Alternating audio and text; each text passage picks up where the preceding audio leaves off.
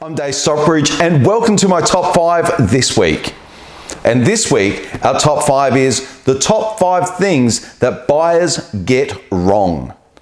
Number five, buyers just go to open inspections and don't make times for private viewings.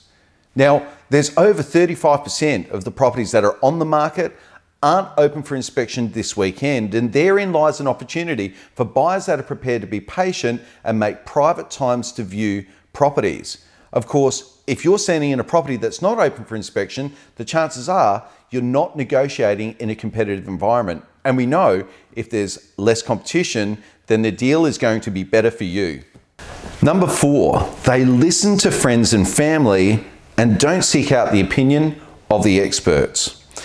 Buyers often seek out the opinion and advice of friends and family, and often unsolicited advice from friends and family comes your way when you're buying and selling real estate. But the reality is, unless these people are buying and selling real estate on a really regular basis, the chances are they're not experts in the field. My best suggestion to anyone is to align themselves with a, a good banker or a good financial broker to find themselves an excellent conveyancer and somebody who can provide them with great legal advice. And of course, if it's at all possible, find a real estate agent in your marketplace that you trust.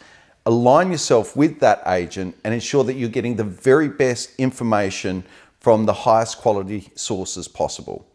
The number three thing that buyers get wrong is they think that they can buy at auction subject to finance, subject to a building inspection. Now, buying a property at auction is certainly very different to buying a property by private treaty. In other words, with auction, the contract is different that you're bidding upon. It is an unconditional contract, so there's no cooling off period. There is to be no finance clause or any other due diligence clauses like subject to building inspection, for instance.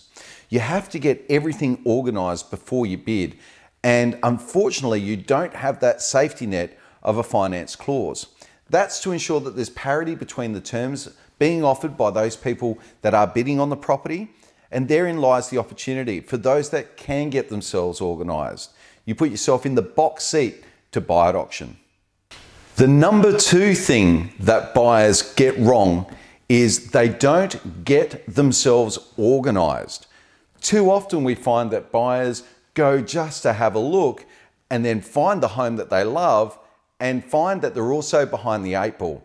They haven't organised their finances, they haven't got a conveyancer ready to go.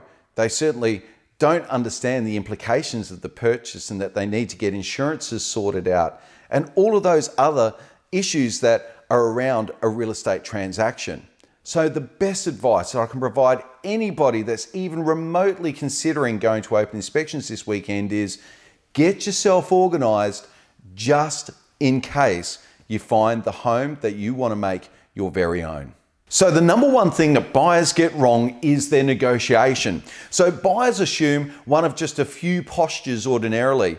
One is the hardballer. Um, these are the people that just don't give themselves enough room to move in the negotiation because they've sandbagged themselves at such a low level that if they were to move, ultimately they lose face and, of course, miss out on the opportunity to perhaps buy the home that they love.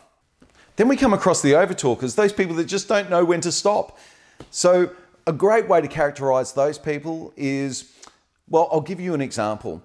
A overtalker will say something like, I would like to make an offer on a home of $500,000, but um, I'll go to 525 if I had to, and maybe even stretch to 530.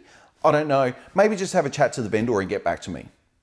When the right way to do that would be Mr. or Mrs. Real Estate Agent, we'd like to place an offer on that property and we've got 500 that we'd like to offer. Full stop. Pause. Now, normally the person that speaks next loses in the negotiation. And once you understand that very basic principle, you'll understand the power of the pause. I hope you've enjoyed my top five. And if you have, and you're looking for the very best of real estate information and advice that'll help you make and save tens of thousands of dollars, then please tune into my weekly podcast and like my Facebook page. I'm Dave from Real, and I look forward to seeing you next time.